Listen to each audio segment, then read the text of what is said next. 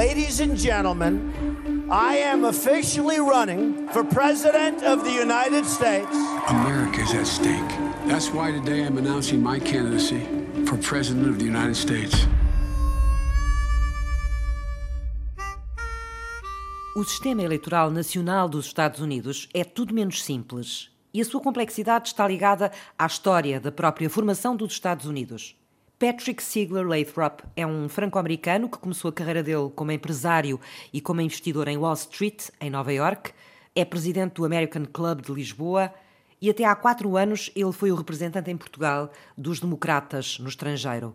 Patrick senta-se hoje na sala oval da Antena 1 e com ele vamos mergulhar no sistema eleitoral dos Estados Unidos, um tema que lhe inspirou um livro lançado recentemente chamado Rendezvous com a América. Todos os quatro anos, muitas pessoas me perguntam como funcionar o sistema e eu penso eu vou tentar escrever uma explicação do sistema. E ele é, para nós, um sistema complicado.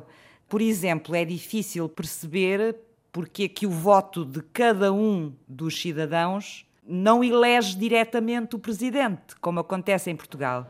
Sim, sim, sim. É complicado não só para portugueses, é complicado para os americanos também.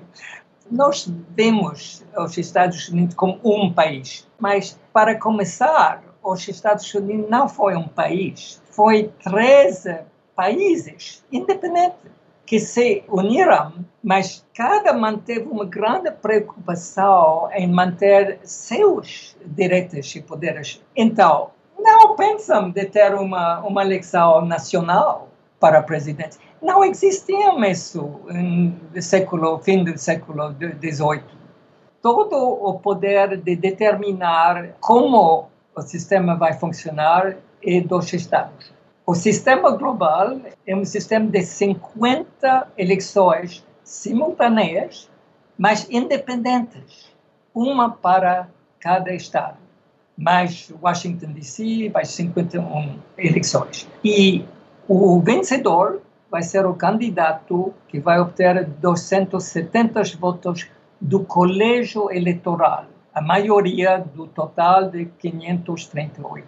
Por que 538? porque é, é o número de membros do Congresso dos Estados Unidos. Tem dois senadores por estado. Um estado como Wyoming, 300 mil pessoas, acho, tem dois senadores. E um estado como Califórnia tem só dois senadores uh, por uma população mais grande do que Wyoming. Então, o sistema do início não foi democrático. Os 50 estados, todos aceitam um sistema de eleição, o vencedor leva tudo. Winner take all. Isso é uma coisa de muitos problemas. Como é que um candidato pode ter, no total, mais votos e depois ser o candidato opositor a vencer as eleições? Uh, vamos ter um exemplo. Em 2016, Hillary Clinton ganha Califórnia. Califórnia tem 55 votos eleitores. Uma parte Califórnia. Outra parte vamos ter Florida, Pennsylvania e Wisconsin. Os três estados têm, juntem, 59 votos eleitores, quatro mais do que Califórnia. Trump ganha os três, mas ele ganha por apenas 215 mil votos populares nos três estados. Ele ganha os 59 votos eleitorais. Uh, Hillary Clinton ganha os 55 votos eleitorais, como uma vantagem de mais de 3 milhões. So, é um sistema de eleições separado, winner take all. A conclusão é, na eleição presidencial dos Estados Unidos, o voto popular não conta de nada. Não conta de nada. Não é sentido como injusto Sim, sim, sim, é injusto, mas funciona. A maioria dos americanos querem mudar o sistema. E por que não mudam? O sistema é, é escrito na Constituição dos Estados Unidos. Para mudar a Constituição, é, precisa dois terceiros, two-thirds? Dois terços. Dois, dois terços de dois uh, câmaras do Congress e depois três quartos dos estados devem aceitar uma mudança.